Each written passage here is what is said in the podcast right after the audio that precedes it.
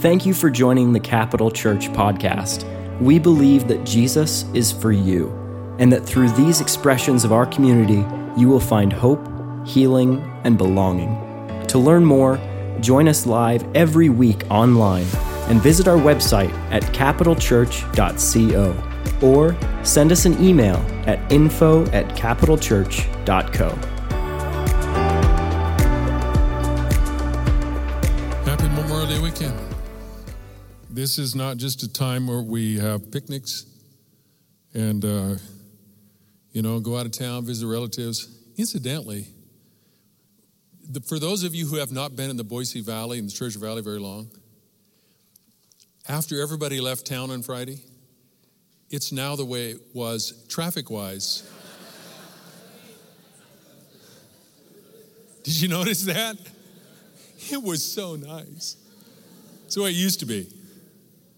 So anyway, and uh, Memorial Day. It used to be called Decoration Day. After the Civil War, actually, it was the celebration of the Civil War started Uh, honoring the soldiers who had fallen, particularly the Northern Army during the Civil War. Then it expanded. Uh, General Logan of the Northern Army started eighteen sixty-eight, and they started uh, honoring it on the last uh, Monday of, of uh, May, and it was officially put into operation nineteen seventy-one as an official federal holiday. It is now Memorial Day. Now, my grandsons and I, we do a special thing every, this has been kind of a tradition. Let me show you what we did uh, this weekend so far. Uh, Quincy and Wesley go with me to my dad's gravesite at the Idaho State Cemetery, who incidentally, the Idaho State Cemetery was actually put in place because of our own Helen Shenoweth. I don't know if you know that or not. And here's Uh, Wesley and Quincy. Incidentally, the reason why I do this is to honor my father, but also the boys were in the room when my father passed away.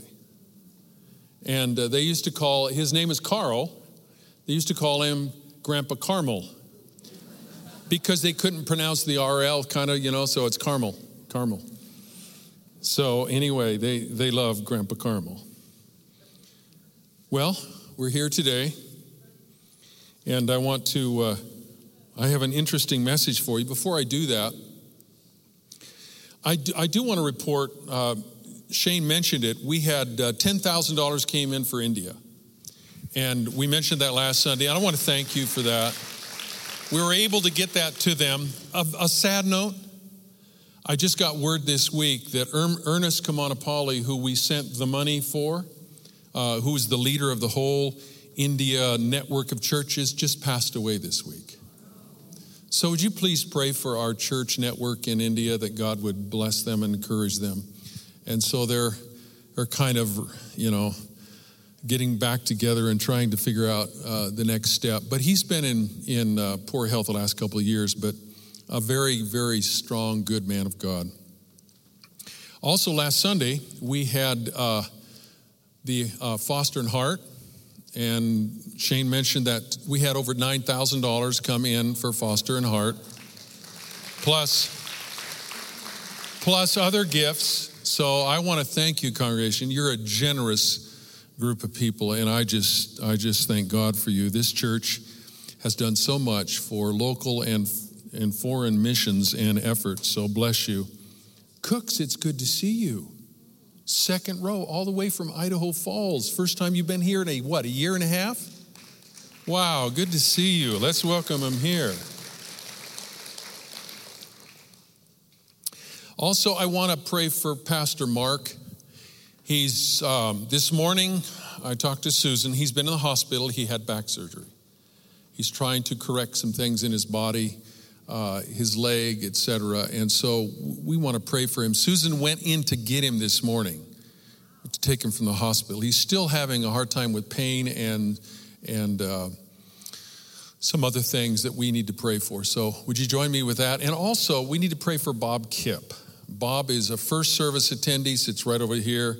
Vlad, where you're sitting, is where B- Bob sits normally. And Bob and Olive. And uh, we just need to pray for Bob. He has a heart situation, and they're trying to get a time down in Texas. The only place I guess they do it in the whole United States is Texas. So we need to pray that they would get the, the appointment set. He'd be able to go down there and take care of the arrhythmia situation. Electrical directive in his heart is not working right, even with the, uh, the heart pa- pacemaker. So we just need to pray that God would uh, intercede, okay? Yeah. Also, uh, uh, Chuck, we need to pray for Chuck. Uh, Patty's uncle and his wife is here. God bless you today. Good to see you. He's in the hospital. We want to pray for him too. And anybody else who needs prayer, lift your hand while I'm praying. We're going to bless them too, okay? In Jesus' name, we pray right now by the power of the Holy Spirit that you would touch those in need. We pray for Pastor Mark right now. We ask that you extend your hand and cause healing to come into his body. Lord, reverse this Uh, the, the things that are causing difficulty. I uh, pray you'd insert healing in such a way the pain would be reversed. We pray for Bob Kipp. We ask that you touch his heart. You put all the details together, that all these things that are put in place would, Lord, uh, you would direct by the hand of God and just renew his strength. He was very weak this morning. I pray that you would strengthen him and impart life to him, for by your stripes he's healed. We pray for Chuck today. We pray your hand to be visiting upon him, and your, your word would come strong to him, and you would heal him even in the hospital right now. We thank you that you are the great healer. And Lord, for by your stripes we're healed, and you send your word and heal us. We pray that everyone today that needs a healing, there would come healing by the power of God. We direct it to them, and we ask that you would uh, do mighty works, and we would be able to say, look what God has done. The miracle has come in my body. We pray this now in Jesus' name. We pray for our nation now. We thank you for this weekend, Memorial Day weekend. We would pray that we would not just celebrate a holiday. We would celebrate what it means to be an American. And Father, thank you for the, for the lives given and what has occurred in our nation. We thank you for sacrifice, for freedom is not free, as it says on the Korean Memorial. We ask, Lord, that we would understand what it means to be a believer in America today. In Jesus' name, amen.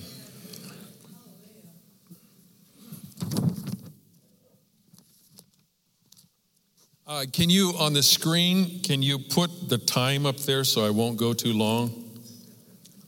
Not the countdown clock, the time, the clock. Forget the clock, or for the countdown.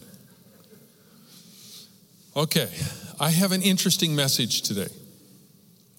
I'm going to give you a few-minute treatise of where I think the nation is. I'm going to then launch into what I feel like God is saying during this Memorial Weekend. I'm then going to end up tying it into what Pastor Chris spoke on last Sunday, because that was an incredible message. And then hopefully it will all tie together and we will be able to understand what God is saying today. Are you ready? Yeah. I have no idea how this is going to turn out. Get ready, all right?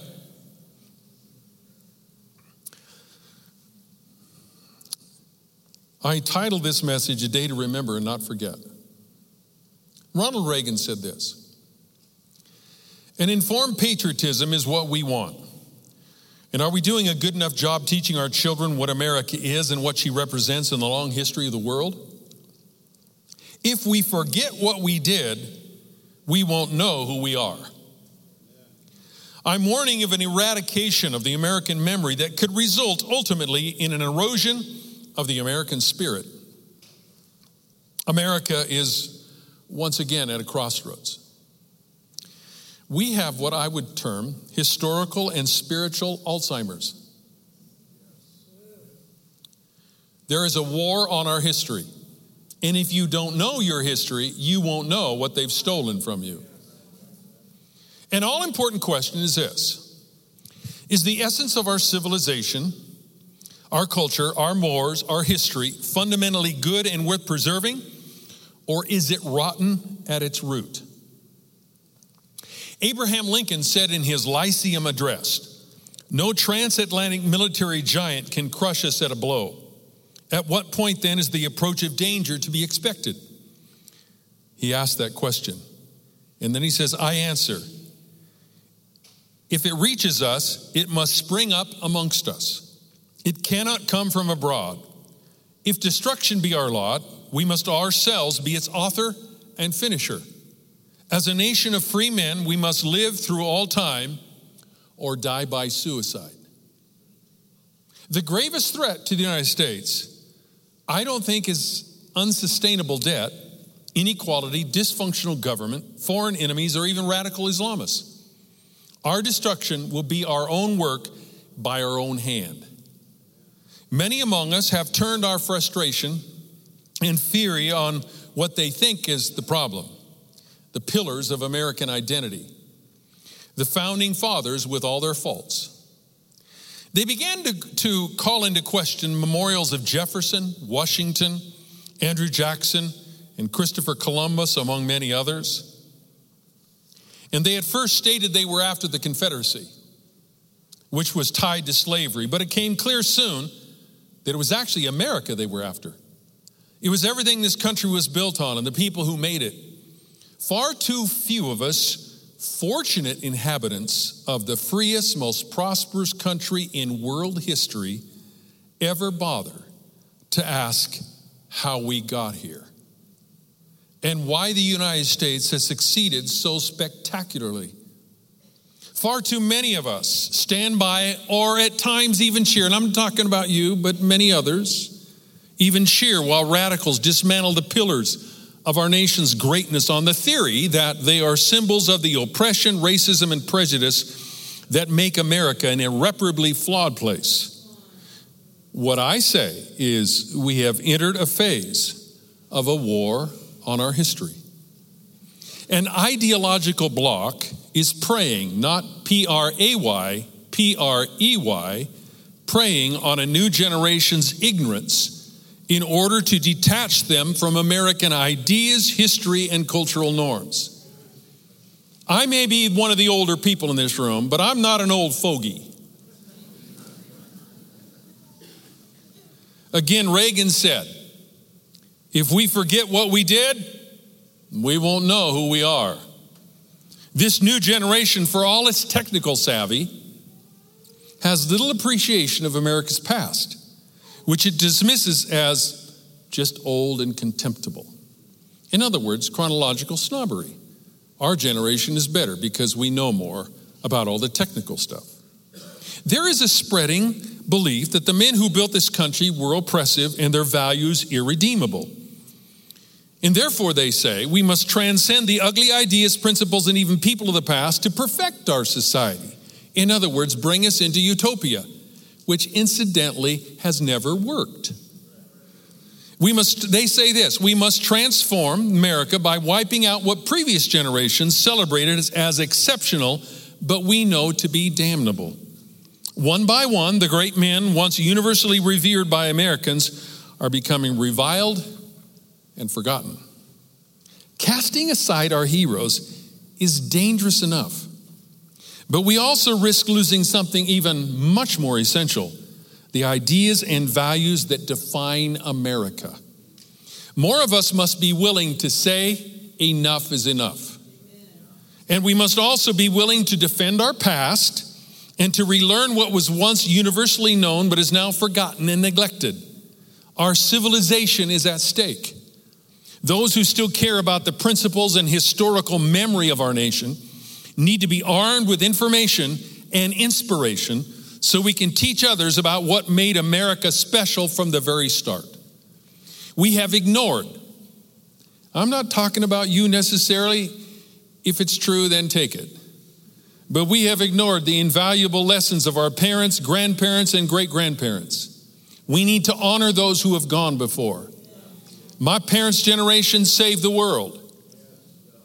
We need to honor that. But we have dismissed and denigrated the vision that gave us this land of plenty. The ideas of mystic cords of memory that bind generations together are being severed. So how do we restore them? Arnold Toynbee said this. He said, civilizations die by suicide, not murder. We need to restore America. We need to participate in that restoration. Raising statues to the heroes of our past is about more than just teaching history. It's about reminding new generations of Americans that we stand on the shoulders of giants. To make our country better, we must have valor and courage. We must distinguish what's right from wrong. We must do our best to carry on the best ideas and traditions of the people who came before us. We must continue to institute the Judeo-Christian ethic.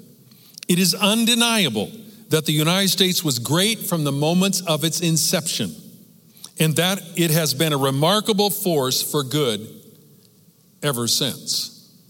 Just as undeniable is the fact that America is the greatest country for anyone to live in today. Look at the immigration. They're not going out, they're coming in. Today, we look at history backwards.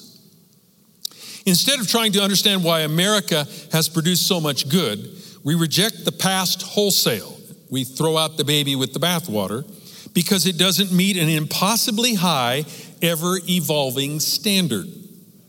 We must reverse this and begin to elevate our values and our heroes, which will elevate us in return. It is our duty of those who still believe that America was and is is a special place to begin to defend what it means to be an American and a Christian, preserving the heroes of our history and boldly go on the offense as apostles of Christianity and America. We must remember who we are and not forget. That's my introduction. Let me...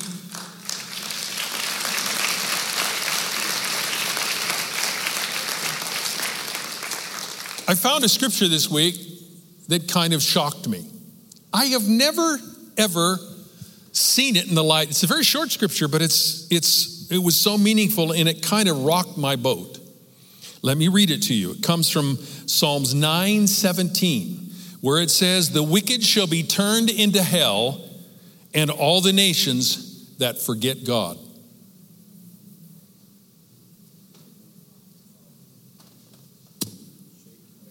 Psalm nine seventeen. It is in the Bible. The wicked shall be turned into hell, and all the nations that forget God. I'm here today to talk about, when it comes to the blessings of heaven, spiritual amnesia is a very dangerous thing. I want to go to the book of Deuteronomy that Shane referred to earlier. The book of Deuteronomy is the book of remembrance. Deuteronomy four nine says this. It says, "Only take heed to yourself and diligently keep yourself, lest you forget the things your eyes have seen, and lest they depart from your heart all the days of your life, and teach them to your children and your grandchildren." Deuteronomy four twenty-three says, "Take heed to yourselves, lest you forget the covenant of the Lord your God, which he made with you, and make for yourselves a carved image in the form of anything which the Lord your God has forbidden you." Deuteronomy six twelve. He goes on. And he says, "Then beware lest you forget the Lord who brought you out of the land of Egypt from the house of bondage." Deuteronomy eight eleven. He goes even further.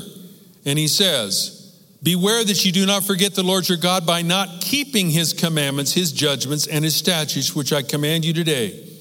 Deuteronomy eight nineteen. I mean, I could almost read all of Deuteronomy. Deuteronomy eight nineteen, "Then it shall be, if you by any means forget the Lord your God and follow other gods and serve them and worship them, I testify against you this day that you shall surely perish." Now, those are kind of shocking words, but those are the words of God, which should bring about in all of us a fear of the Lord.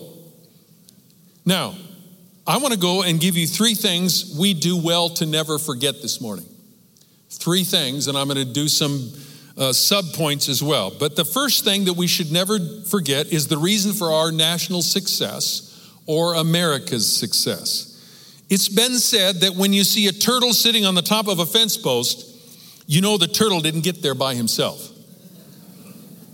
If I could say it like this, the American turtle didn't get, didn't get up top the fence post all by itself. John Jay, the first Chief Justice of the Supreme Court, said this, "Did we bring the Bible to these shores, Or did the did it not rather bring us? The breath of the ancient prophets was in the sails that drove the tiny Mayflower. The hope and faith of ancient poets, kings, and lawgivers were in the hearts of those who first sang the Lord's song in this very strange land. From those beginnings until now, the Bible has been a teacher to our best men, a rebuke to our worst men, and a noble companion to us all. John Quincy Adams said, now these are our founding fathers. John Quincy Adams said the highest glory of the American Revolution was this: it connected in one indissoluble bond the principles of civil government with the principles of Christianity. The Mayflower Compact said the pilgrims came to these shores for the glory of God and the advancement of the Christian faith. The Fundamental Orders of Connecticut, written in sixteen thirty-nine, the first constitution in the modern sense of the term, states in its preamble that the state owes its origin to the wise disposition of the divine providence, and that the word of God requires an orderly and decent government established according to God to maintain and preserve the liberty and purity of the gospel. That's in the preamble. What's in the body of the Constitution? The Declaration of Independence refers to the laws of nature and nature's God. And they insist that all men are created equal, that they are endowed by their Creator with certain inalienable rights. And then that document closes by saying this, appealing to the supreme judge of the world for the rectitude of our intentions and with a firm reliance on the protection of divine providence. Do you think America was started because someone decided it? Perhaps the founding fathers had Psalm one twenty-seven in mind. Unless the Lord builds the house, they labor in vain who build it. Unless the Lord guards the city, the watchmen stay awake in vain. George Washington made no secret of his Christian faith. In his general order calling for divine services every Sunday during the Revolutionary War, he said, to the distinguished character of a patriot, it should be our highest glory to add the more distinguished character of a Christian. When a stranger came to the Continental Congress and wanted to know which one was George Washington, a friend said, oh, he's easy to spot. When the Congress begins to pray, Washington will be the tall man who will go to his knees first. At the height of the Civil War, referred to what, uh, Lincoln referred to Washington's faith and said this, without the assistance of the divine being who attended him, I cannot succeed. With that assurance, I cannot fail. Let us all pray that the God of our fathers may not forsake us now. Yes, can I say this? America has a Christian heritage. Yes. No other nation has In God We Trust on its currency. No other nation has In God We Trust over the speaker's uh, uh, state place in the House of Representatives. No other nation has its le- legislative bodies open up in prayer. No other nation has a national day of Thanksgiving. No other nation has a national day of prayer. And we can go on. Dwight D. Eisenhower said this, without God, there could be no American form of government, nor any American way of life. Recognition of the supreme being is the first, the most basic expression of Americanism. Daniel Webster said, our government and our country commenced with its very first foundations laid under the divine light of the Christian religion. Who would wish that this country's existence had otherwise begun? Let us not forget the religious character of our origin. Benjamin Franklin, his most famous quote to the Constitutional Convention as they were about to begin without, without prayer. He said, all of us who were engaged in the struggle must have observed frequent instances of superintending providence in our favor. To that, don't you like the way they write? Oh. To that kind providence, we owe this happy opportunity of consulting in peace on the means of establishing our future national felicity.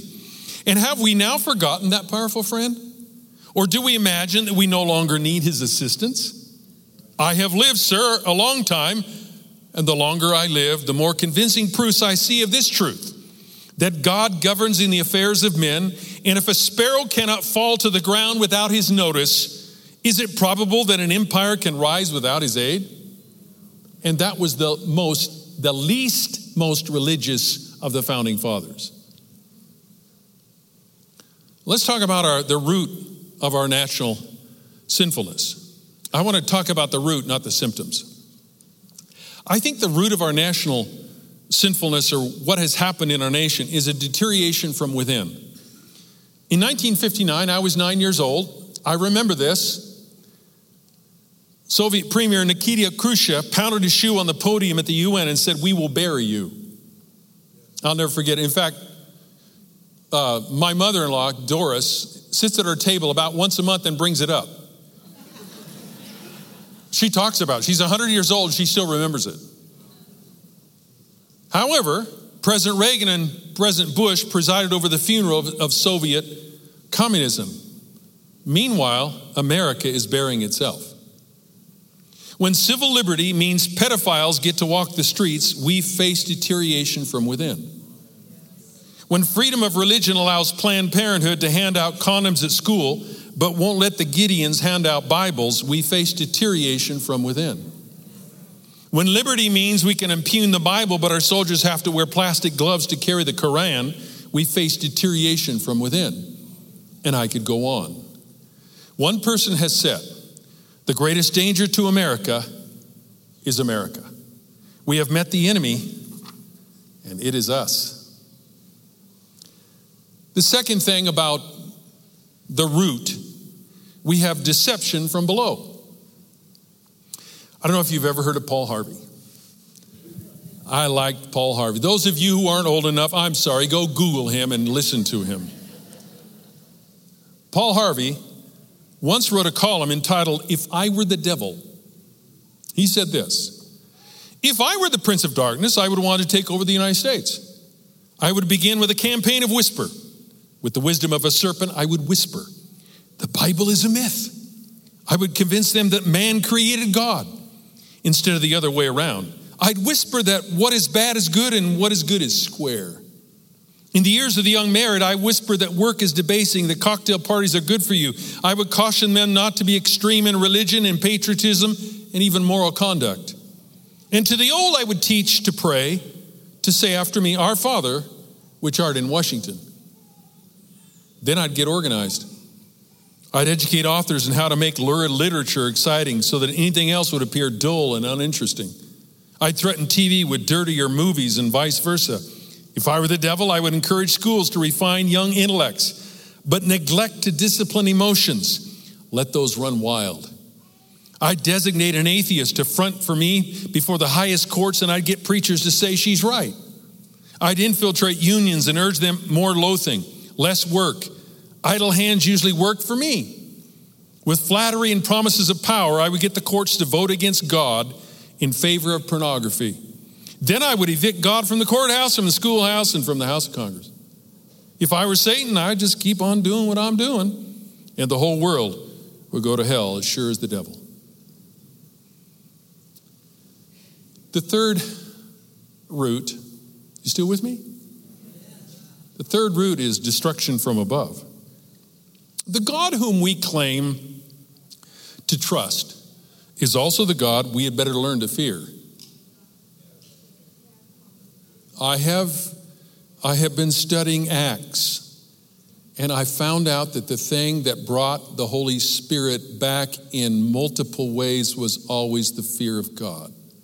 Whenever the fear of God came, miracles took place. Do a study. Because God is not only our greatest hope, God is also our greatest threat. Our biggest threat is not Vladimir Putin. Our greatest threat is not China. Our greatest threat is not nuclear Iran. Our biggest threat is not Islamic aggression. Our biggest threat is not domestic terrorism. Our biggest threat is not an out-of-control budget, nor is it the pro- proliferation of other things. Our biggest threat is that God will finally get a belly full of our sin. Thomas Jefferson once said, "Can the liberties of a nation be thought secure when we have removed their only firm basis, a conviction in the minds of the people that these liberties are the gift of God? That they are not to be violated but by his wrath? Indeed, I tremble for my country when I reflect that God is just and that his justice cannot sleep forever." So let's talk now about the remedy for our national sickness. I'd like that better. Like a sick patient surrounded by medical experts, there are a lot of people who wish to prescribe the cure for what ails us. I want you to imagine a person who smokes and works around asbestos. They have been diagnosed with cancer. Imagine a doctor recommends they get more exercise. Well, that may be fine advice and perhaps is needful in some way. But unless they deal with the smoking and asbestos exposure, jogging a mile a day will not do much good. He that has an ear, let him hear what I just said. In the same way, there's some good things, wonderful things, even great things that America needs to cure her sickness. But ultimately, only one thing will matter: God in our hearts. Is the solution God at the White House? Oh, I, I think the Bible says when the righteous rule, the people rejoice, and we should desire and vote for and support any candidate who would bring righteousness, but But God in the White House isn't going to bring revival. Is it God at the courthouse? Well, I think we need good judges. There's a lot of corrupt judges now, but I don't think that's the cure. Is it God at the State House? Well, I would like to have righteous, you know, House members, Senate, governor, et cetera, but it has never brought revival to Idaho yet. Now, I vote for them. In the election that comes up, we need to vote for righteous candidates. So what is it? I think it's God at the church house. It goes without saying that I believe America needs strong churches. The ecclesia that God has brought about. Churches that are devil-chasing, soul-stirring, sin-confronting, Bible-preaching, Jesus-exalting, soul-winning, disciple-making, Spirit-moving churches. But the reason why we need churches like that, and that's basically a church is made up of covenant believers, you and I. The reason we need churches like that is because it's the instrument, the vehicle through which the ultimate cure will actually come. Like it says in Matthew sixteen, eighteen, the gates of hell shall not prevail against the church. Come on. So the answer is really God at my house and your house. You see, until this matter of revival and repentance gets personal, it will never come. We're always waiting for this ethereal revival to come. If it doesn't come in us, it's not coming anywhere. I remember the old song. I'm sorry, I'm referring to old things right now, but I feel like some of you youngsters need to hear it. There was a song we used to sing long, long time ago. It's me, it's me, it's me, O Lord, standing in the need of prayer.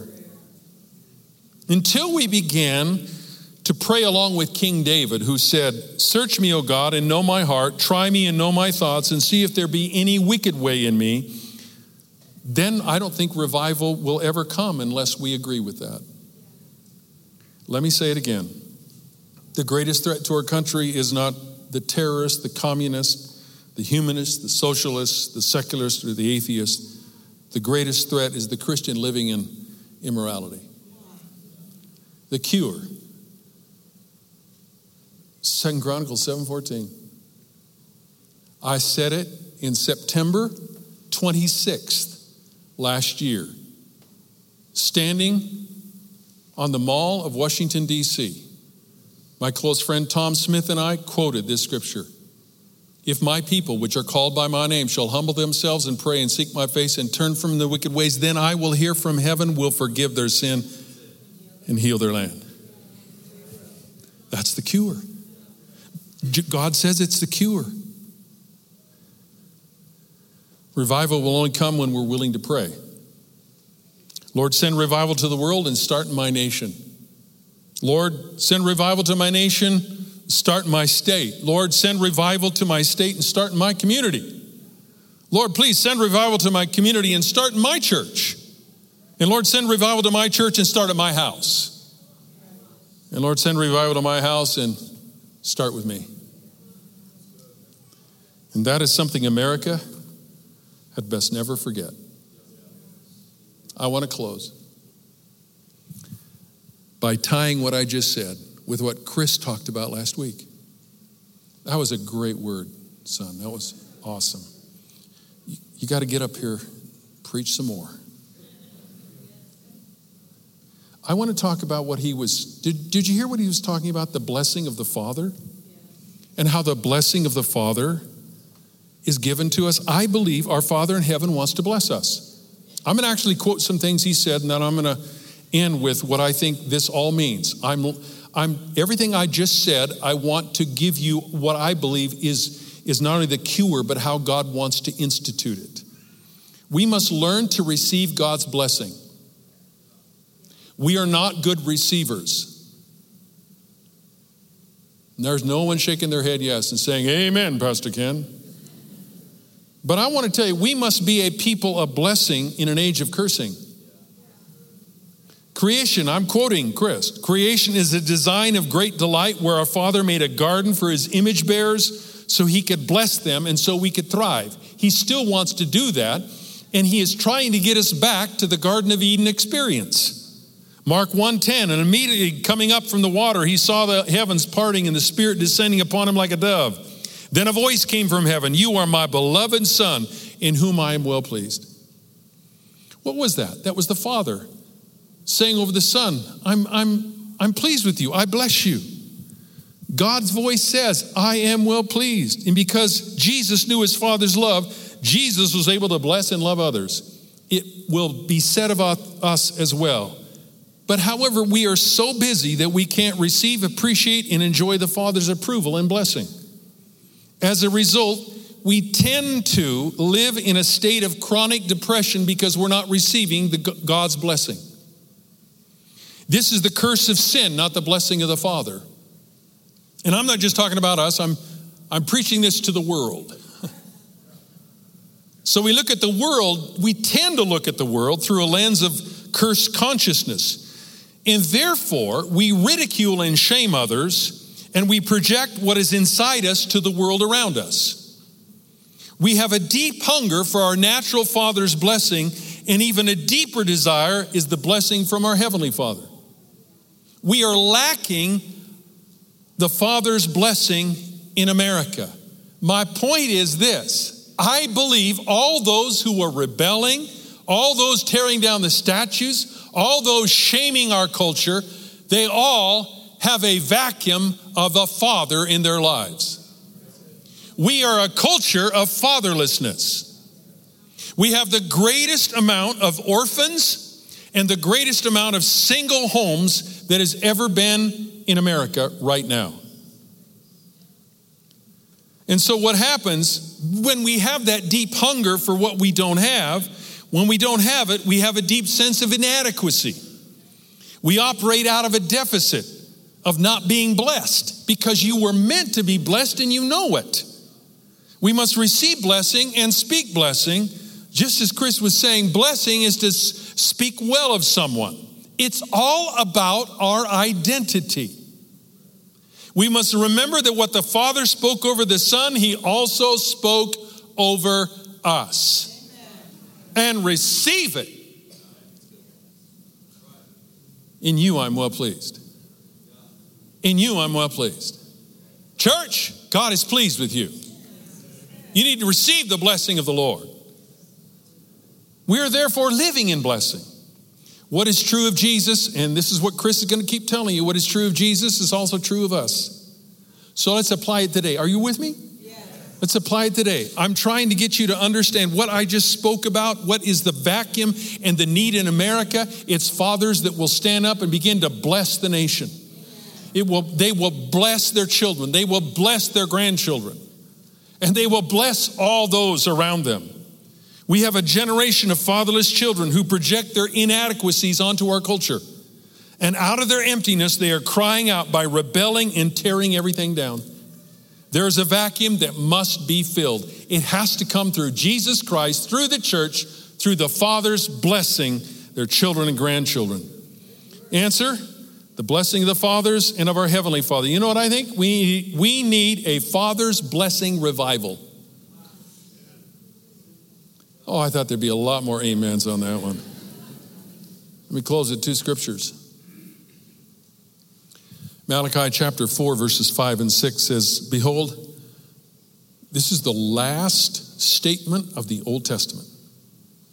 Behold, I will send you Elijah the prophet before the great and dreadful day of the Lord, and he will turn the hearts of the children to the fathers, and the hearts, and lest I come and strike the earth with a curse.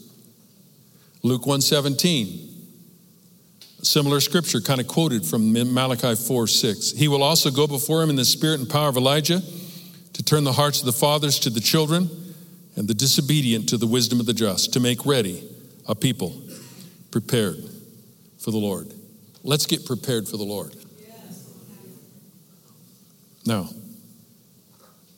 I want to close with doing something different. Chris called me up yesterday. He said, Dad, remember that song that you and Uncle Wendell talked about when we when I was younger? I said, yeah, I think it's this one. And it's all about the relationship between a father and a son. It isn't sung by a Christian group. Ooh.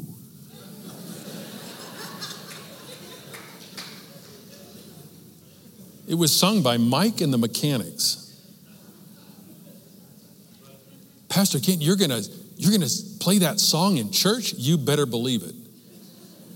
This song was the song that was played. I told you a few weeks ago. Who you remember when uh, Pastor Wendell and I and Connie and Jenny were in a restaurant, Red Robin? Did I tell that story to you? This is the song that was playing. Let me play it to you. It's the story of a father and son and the need of every person to have a relationship and what happens when you don't have it. Listen to this.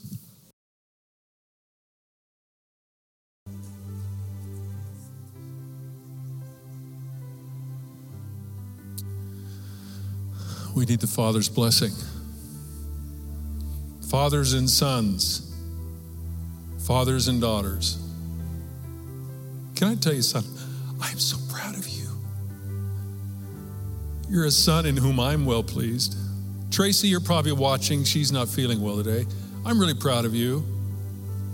Congregation, I'm so proud of what you are and who you are and what you're doing. I just want to say, bless you.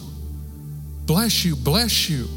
Some of you have had empty hearts because maybe a father that didn't do what he should have done. But I'm telling you, we have a heavenly Father who's the one we really need approval from. And receive his approval today. I just believe we just not, we just need to receive something today. I think there are scores of you that you just need to take a step of receiving the blessing of God, the blessing of the Father today, that will wipe away the pain and the difficulty, maybe even the bitterness that that song dis- described. Wipe it away and bring you into full measure of what God has for you. And I believe this whole message today is to bring us into another level of the Father's blessing and turn all of our hearts to him. You need to know, you need to experience God's love. God's love. I'm going to do something. They're going to start playing in just a minute. But I, I believe that what I want to do is I want you to come to the front if you just feel this, this emptiness of needing the Father's blessing, either Heavenly Father or Earthly Father. And I want to just bless you as you come to the front. I want you to receive the blessing of, of Father God. And if that's you, I want you to come this morning. So would you stand to your feet? They're going to sing this song in just a minute. As they sing, just come to the front. Just come and we're going to pray over you and we're going to believe for the Father's blessing in your life. All right? So just come. If you just have that that emptiness or that that lack in your heart, or just maybe it's something that just you can't even explain, but you know you need more of God's love, just come to the front right now. Thank you for joining us today. If you would like to give towards this ministry, learn more about our church and events, or are in need of prayer, please visit capital church dot co.